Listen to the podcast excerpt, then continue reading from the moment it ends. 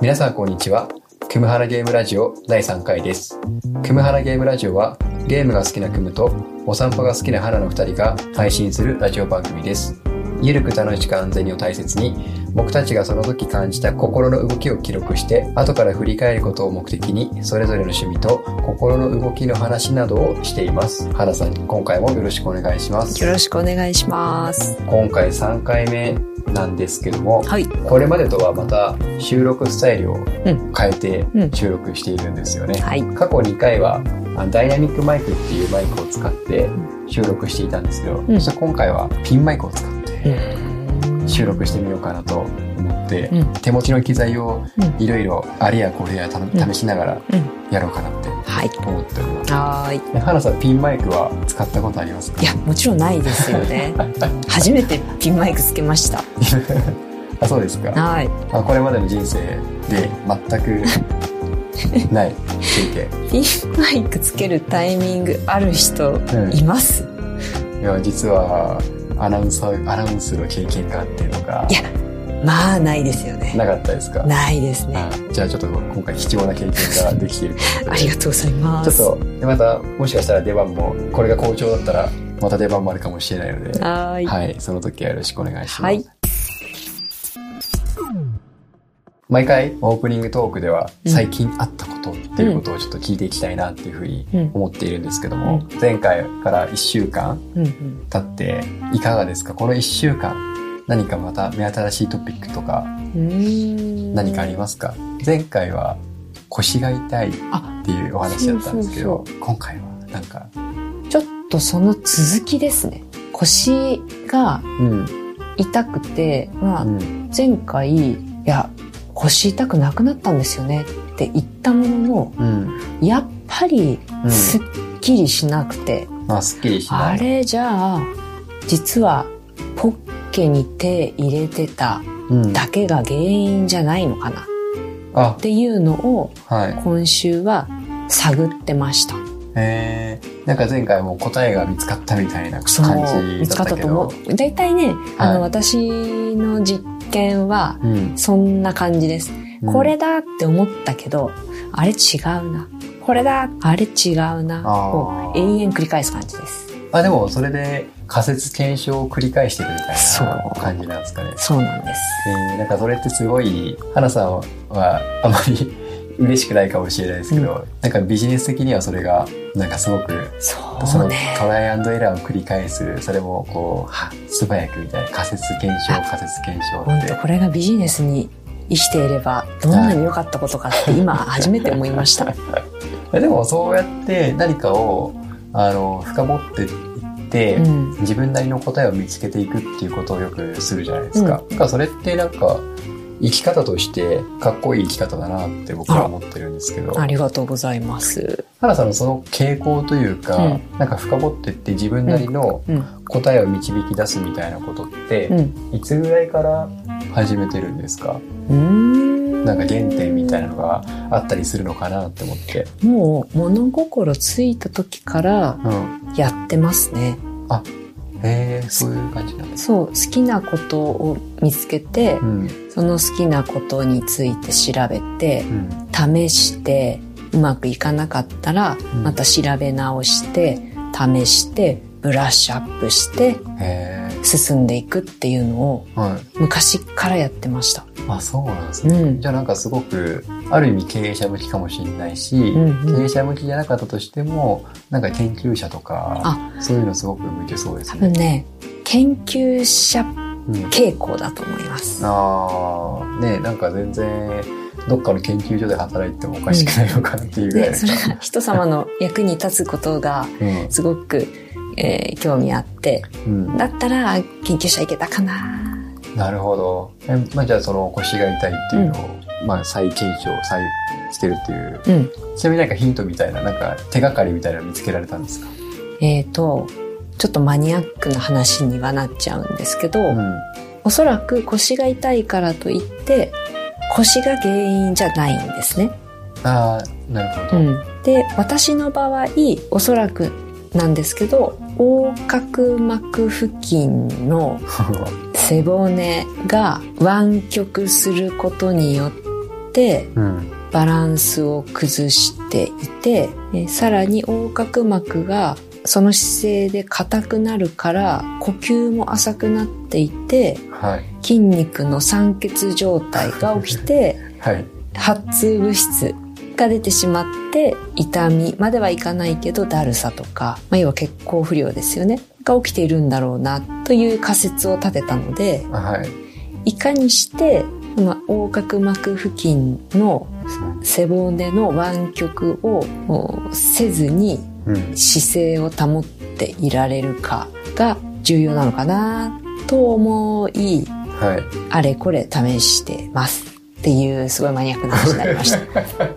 やばいですねこれ。あ、ちょっともう、あの、き自分で話を振っておきながら、ちょっと途中目が点になってしまって、なんか、ついていける、あ、ちょっとこれ無理かも、みたいな感じになっちゃった変な世界になっちゃいました。すいません。あーでもなんかそういうのを自分なりの検証を立ってい。て、でそれも前ちょっと話をしていたなんか生体のうん。体のことを勉強してきたっていう期間があるから、うん。そういう考えがそういう仮説を立てることにうん。及ぶのかなっていうのを聞きながら思いました、そうですね。はい。ありがとうございます。じゃあクムさん。はい。どうですか？僕はですね、えっと、前々からいつかやろうって思っていたうん。ゲーム実況、うん。うんその英語のゲーム実況うん。っていうのをうん。始めてみました、はいいいですね。そうなんですよね。なんかいつかやりたいなうん。でももっと英語を勉強してからやろうかなとか、でもそのいつかとかもっと学ばなきゃっていうのはうん。来ないじゃないですか。来てもなんかそれって何年後なのみたいな。うん。だから、もう、あ、やっちゃおうって思って、うんそれを始める何日か前にもうん僕ブログの記事を書いていて、やっうん。ぱりその英語で実況っていうものをいつかやってみたいんですよね、みたいなことを書いたんですよね、うん。ブログの記事で。うん。遊ぶんだったら、うん。僕が昔遊んでいた、うん。学生時代に遊んでいたようなロールプレイングゲーム、うん。ロールプレイングゲームだとそのテキストが表示されるから、それが英語になる。うん。で、過去に遊んでるゲームだったら、うん。ストーリーもなんとなく覚えてるし、うだからそのなんとなく覚えてるストーリーで、うん。それが英語に置き換っても、うん。まあ、ゲームとしては楽しむことができるんじゃないかみたいな、うん。それこそ仮説ですよね。うん。さっきのあの花さんの話じゃないですけど、うん。でそれもちょっとあって、で具体的に言うと、うん。ファイナルファンタジー8をやってます。うん。英語で。うんで、これがですね、2019年に、うん。あ、元々の発売は、えっと、いつだったかな ?1999 年とかうん。なんですよ、うん。発売日が。うん。で、それが2019年にあうん。のリマスタード版っていうのがうん。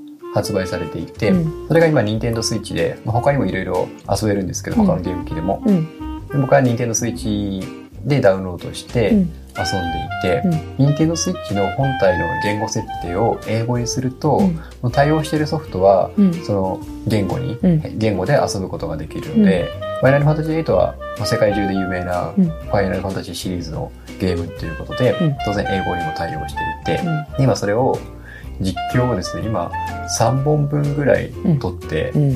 なん。か1時間半か2時間弱ぐらいうんの収録終わって、うんもうこれからちょちょっとずつ出していくんですけど、うんっていうのを始めてみました。いいですね楽しいですか？そうですね。楽しいですね。うんなんか、うーん、なんて言うんだろうな。まあ、僕の英語力自体はうん、本当にうん。それなりなんですようね。ん。うん。あの、学生、むしろ学生時代はうん。英語が一番の苦手な科目だったし、大人になってから、しかも30歳超えてから、うん。なんかニュージーランドで1年間過ごしたうん。生活した経験があるんですけど、そこで培った英語力って死なない程度の英語力なんですよ。何度か1年間生き残っていけるだけの、なんかブロークめちゃめちゃくちゃブロークンなうん。英語だったから、うん。なんか日常会話ができて、うん。最低限の仕事ができるうん。程度のうん。英語力なので、うん。まあ、でもそんな英語力をうん駆使しながらもうん。もともと「ファイナルファンタジー8」自体はうん。中学生の頃にめっちゃハマって遊んでいたから、うん。ストーリーは覚えてるので、うなんかそのストーリーの懐かしさうん。と、あとその英語の表現で収録中は、うん。あこれわかんない単語だなって思いながら、うん。なんかごまかしごまかし進めていてう、でその後編集するときにわからない単語とかを改めて調べてみるんですよね。うん。そうするとあこれってこういう意味だったのかっていうのが分かって、例えば、フォアヘッドってうん。何のことかわかります、わかんない。おでこのことなん。あの、フォワードとかっていう言葉があるじゃないですか。うんうんうん。フォワードってサッカーで言うと前の方じゃないですか。うんうんうんで、ヘッドだから、フォアヘッド。おでこのことをフォアヘッドって言うんですよ。はあ。なんてことをうん。海外にいる時は学ばなかったので、日本でも学生時代学ばなかったし、うみたいな、なんかそういう表現。うん。あとは、ちょっとブロークンな言葉とか、うん。例えばちょっとガサツなキャラクター、あの、ファイナルファンタジー8で、風神雷神っていうキャラクターがいるんですけど、で、風神は、あの、ちょっと、堅物な感じのうん。女性のキャラクターで、雷神は、がたいのいい、まあ、いわゆるマッチョ系の、うん。で、ちょっとガサツな感じのキャラクターなんですけど、ちょっと特徴的なキャラクターなんですよ。で、そのキャラクターも、あの、日本語版だと、その風神っていうのは、うん堅物の女性っていうイメージで、うん。それをどう表現してるかっていうと、うん会話が、会話の言葉がうん。ほとんど漢字なんですよね。うんなんか例えば、魚意とか、なんかそんな感じのニュアンスの言葉を使うキャラクターで、うん。それを英語でどう表現するだろうなって、なんかイメージつきます？全く。それを英語バージョンだと、うん。全部大文字でテキスト喋らせるんですよ。へ普通はなんか、ね、最初の1文字目のうん。最初の文字だけ大文字で、うん。あとは小文字で書くっていうのは普通じゃないですか。固有名詞とかはうん。大文字で書いたりとか、うん。そういうのはあるけど、風神のメステキストメッセージは全部大文字で。そんな風に表現するんだ。だから多分それを日本語バージョンだと漢字でちょっと硬い感じのキャラクターの演出を英語だと全部大文字で表現していたりとか、ああちらの人は全部大文字で書いてあると、なんか硬いなっていう感じがするんですね。多分そうじゃないですかねっていうことを想像しながら、別にそれが正しい答えかどうかはわかんないけど、あとその雷神っていうちょっとガサツなキャラクターは、やっぱりその broken English ですよね。うん例えば、You know? っていう言葉が、うん You know? うん知ってるみたいな。うんなんかあと、なんかそういう言葉も、あの、ちゃんとした文字で書くと、うん。You know, うん。あなた、うん。で、No は KNOW、うん。だけど、それをテキストで表示するときに、うん。YANO、うん。YAKNOW うん。みたいな感じで、なんかく崩して書いてあるんですよ。へーいや、みたいな感じで。うん。なんかそういうのがテキスト、普通の教科書とかだと出てこないじゃないですか、うん。そんな言葉、表表現。うん。だからドラマとか映画とか漫画とかで今やってるゲームとかそういうので出てくるけど、みたいな。なんかそういうのを改めてうん。再確認しながら遊んでると、うん。テキスト読むのが楽しいんですよ。ね。うんうん、なんかそんな感じのことを、あ本当に 誰とかちょっとわかんないかもしれないですけど、まあ、僕は個人的にちょっとやってて、うん。新しい発見がなんかあったし、これからもなんか進めていく中でももっといろんな発見があるんだろうなと思いながらうん。進めています。それシンプルにはい。面白い体験ですよね、うん。新しいことを知るっていう。うん。がすごく大事にしてるところだし知りたいっていうね、気持ち。そしてこのラジオでうん。それをみんなに教えてあげるっていうのも、ん。クムさんの はい。やりたいことの一つだし、っていう風になってますよね。うん。そうなんですよ。だからちょっと、まあ、細々最近あったことっていうことで、ちょっとそんなことをやっております。なるほどでした。はい。あの、今回、花さんとお話ししてみたいことがあって、うんうん僕、本読むの好きなんですよ。うん花さんにもいろいろな本を勧めるとかではない、勧めたことはまだないと思うんですけど、う最近僕が今読んでる本があって、うん岩田さんっていう本があるんですね。岩田さんっていうはい。本っていうのがもう面白いですね。あ、でも、この岩田さんってのはもちろんただの岩田さんじゃないですよ。うん そうでしょうね。普通の、普通のって言ったら、あれ、あの、ず世の中の岩田さんに失礼ですね。あの、岩田さんって言っても、ある有名な岩田さんがいらっしゃいましへて、え。えっとですね、岩田、岩田悟さんですね。はい。岩田悟さんといえば、うんもう、わかる人は、ゲーム好きの人の中でも、そういう感じなんですか。レジェンド的な人なんですけど元任天堂の社長の。方ですね。そうですか。多分、花さんが知ってるところでいくと、うん任天堂うんうん DS とか、うん。あとに Wii とか、うんうんうんそういうのをプロデュースして世に出していった人なんですよう。んこういう人ですね。見たことあるかな。存じ上げずに申し訳ない。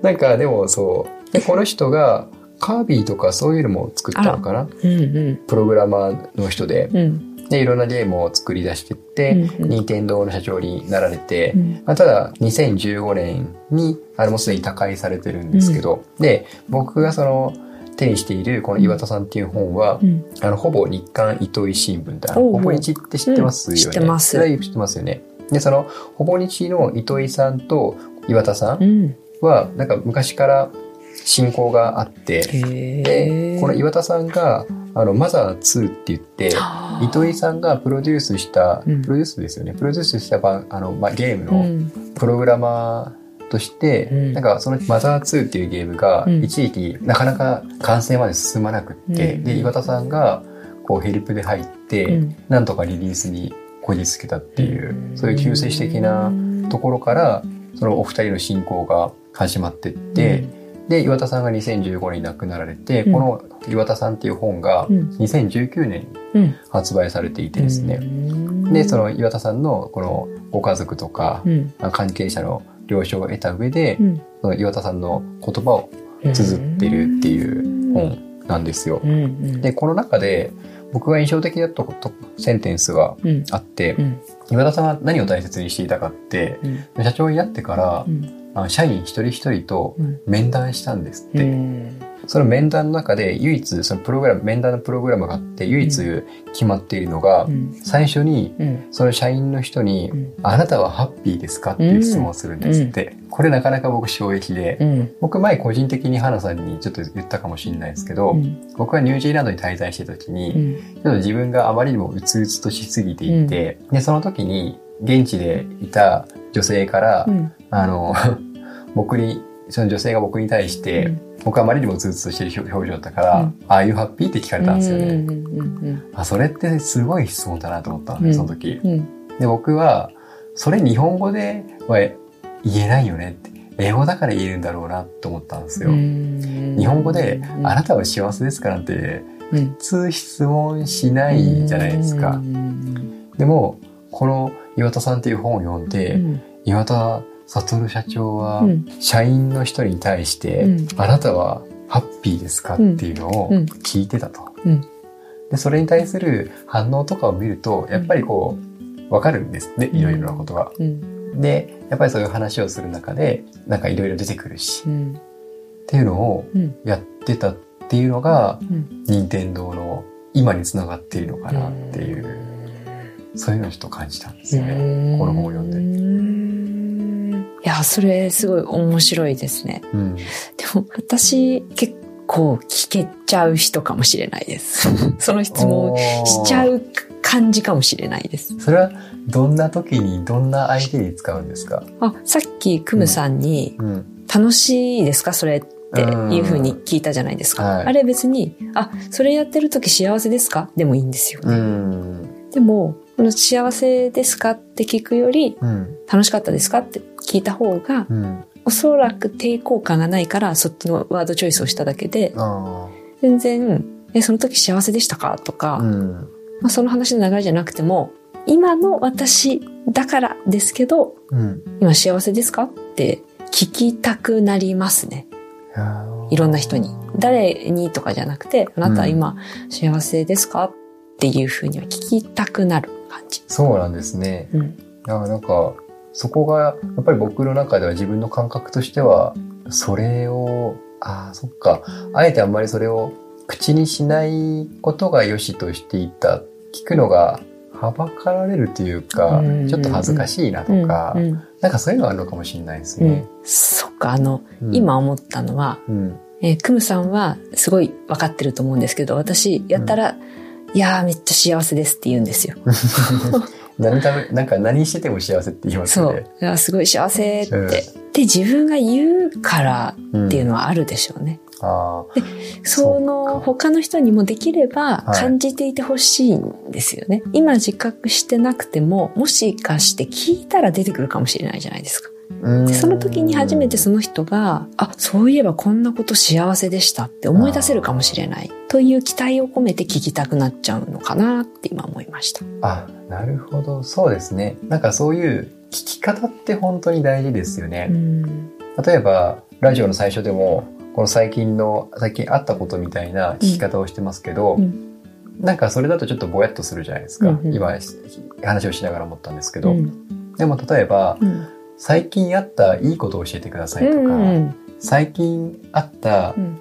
あー例えば最近食べた美味しいものなんですかとか、なんかそういう聞き方をすると、うん。答え方まるっと変わってきますよね、うん。って思って、それが幸せって聞くことによって、うん。仮にその話をするまではうん。幸せなことがなかったとしても、うん。自分の中であれ幸せ何かあったかなみたいな感じで、サーチが入る。うん始まりますね、うん頭の中で。うん、そうそうそう。そうなんですよ。質問をすることで探すし、探したら絶対出てくるんですよね。はでも、反対に聞かれなきゃ探さないしあ、うん。出てこないですよね。あーうん。へえ。なんか今日もさっき夕食食べながら、うんちょっとチャット GPT について語り合っていたじゃないですか。うん。何語り合ってる？のまあマニアックな何語。り合ってるっていう。話ですけど、でもそれだって、結局僕らが質問、僕らが質問を打ち込まないと、うん。その返事も返ってこないし、うん。で、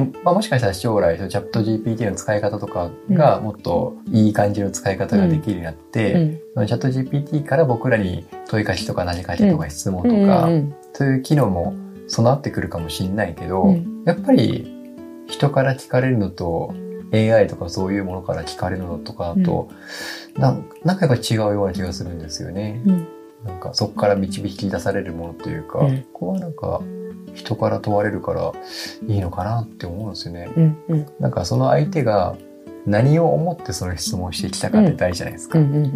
なんか、うんチャット GPT にその何かを思う心はないですよね。うんっていう前提がもう私たちにありますからね。うん。うんもしかしたら今、今後生まれてくる子供たちは AI になんか感情がないとか、うんそういう概念すら持ってないで育つとすると、私たちは物心ついた時から人間であることがいいみたいな、うん。もう固定概念があるじゃないですか。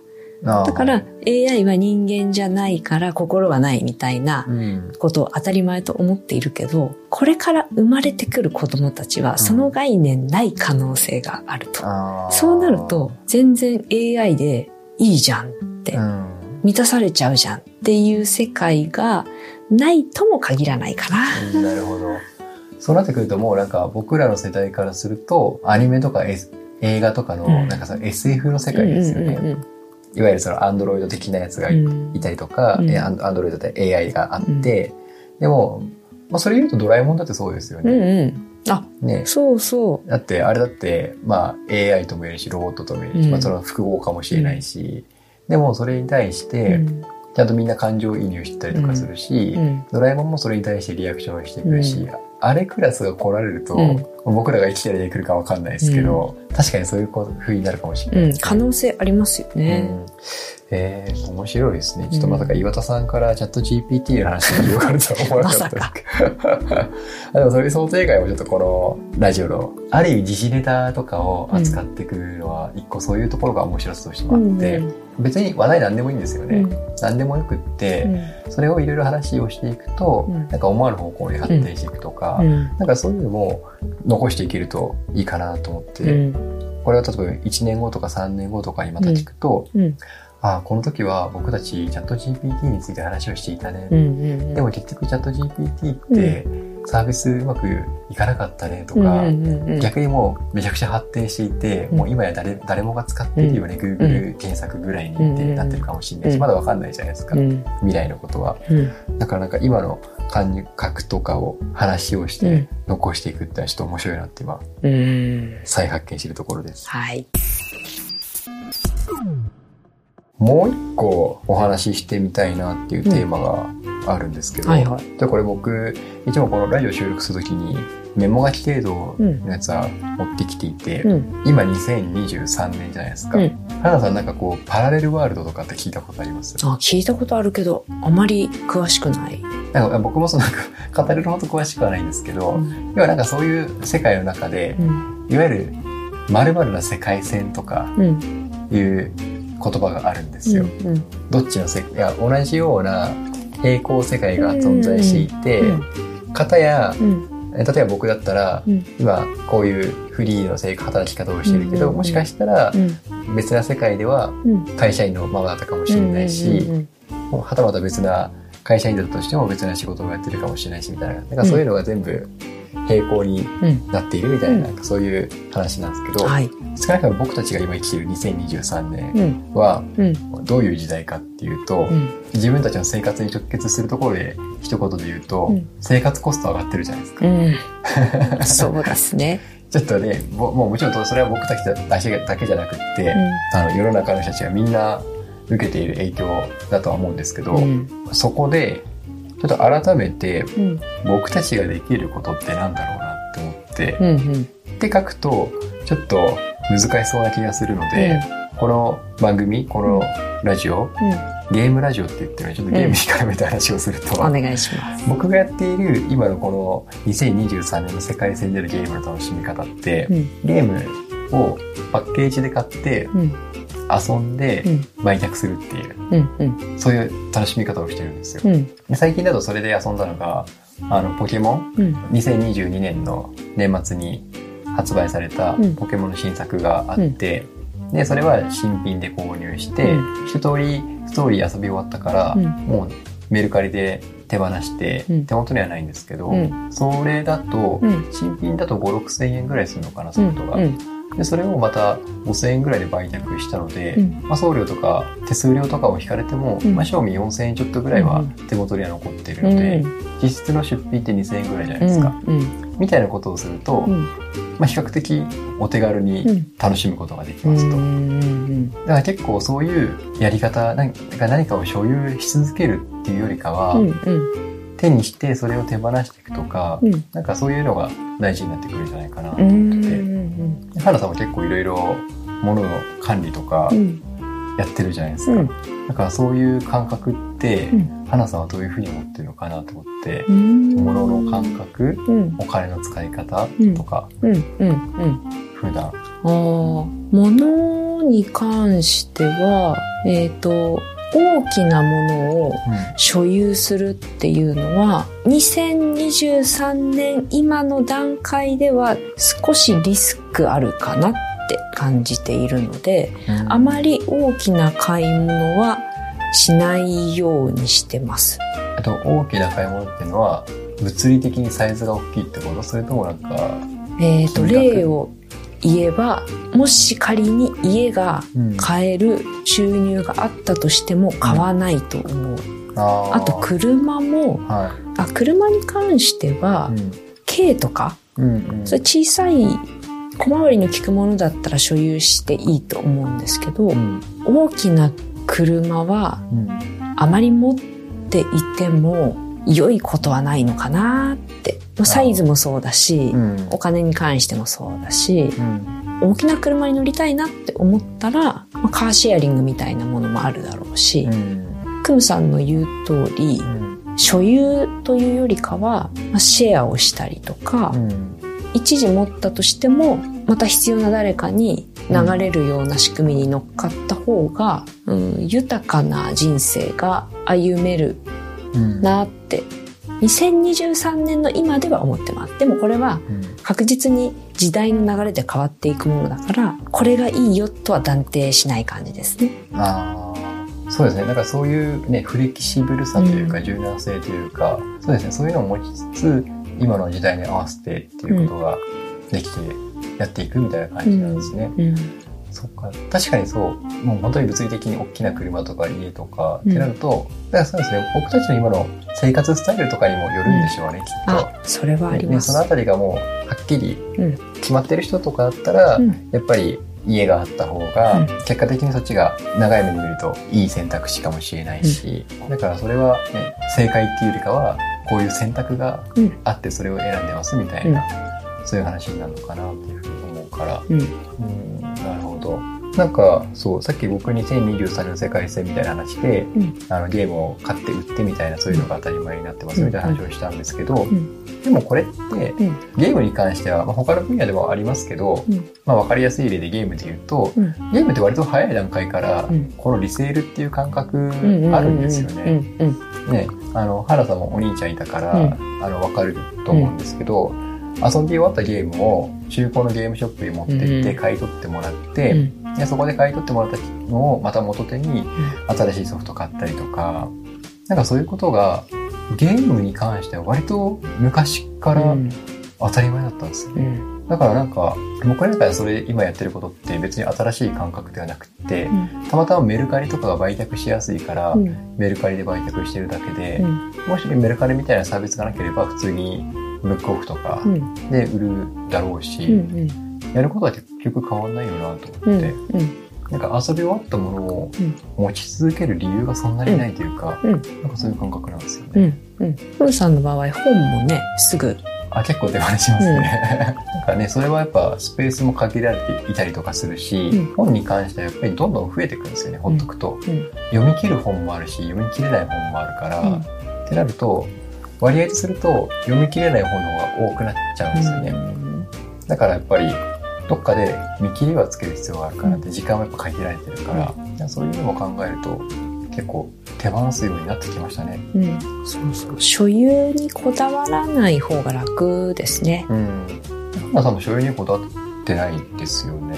うん。全然こだわらないですね。所有したいっていう気持ち。ものすごく気に入ったものがあるのなら、うん。まあ、所有したいっていう気持ちは芽生えますけど、うん。そんなにないですかね。人よりは薄いかなと思います、ね、なんかちょっとまたそういうのも自分たちのこの2023年以降また変ってくるかもしれないですけどそうですね。ちょっとね今のところはそんな僕たちの2023年の過ごし方ということではい。お話でした。えーそれではエンディングです。番組からお知らせです。このラジオは各ポッドキャストプラットフォームでお楽しみいただけます。番組をフォローいただけると最新の回を配信時に受け取ることができるので、ぜひ番組フォローをお願いします。ということで、花さん、はい今日は3回目ですね。はいっていうことを毎回聞くのかっていう話になってくるかもしれないんですけど、はいでも今回は収録場所もちょっといつもと違う環境だったりとか、うんで収録機材もちょっと変えてみたりとか、うん。またちょっと変化があったのかなと思うんですが、うん。いかがでしたか、今日は、まあその環境もそうだったんですけど、うん。内容がいつもよりもはい、ディープな感じになったかなと。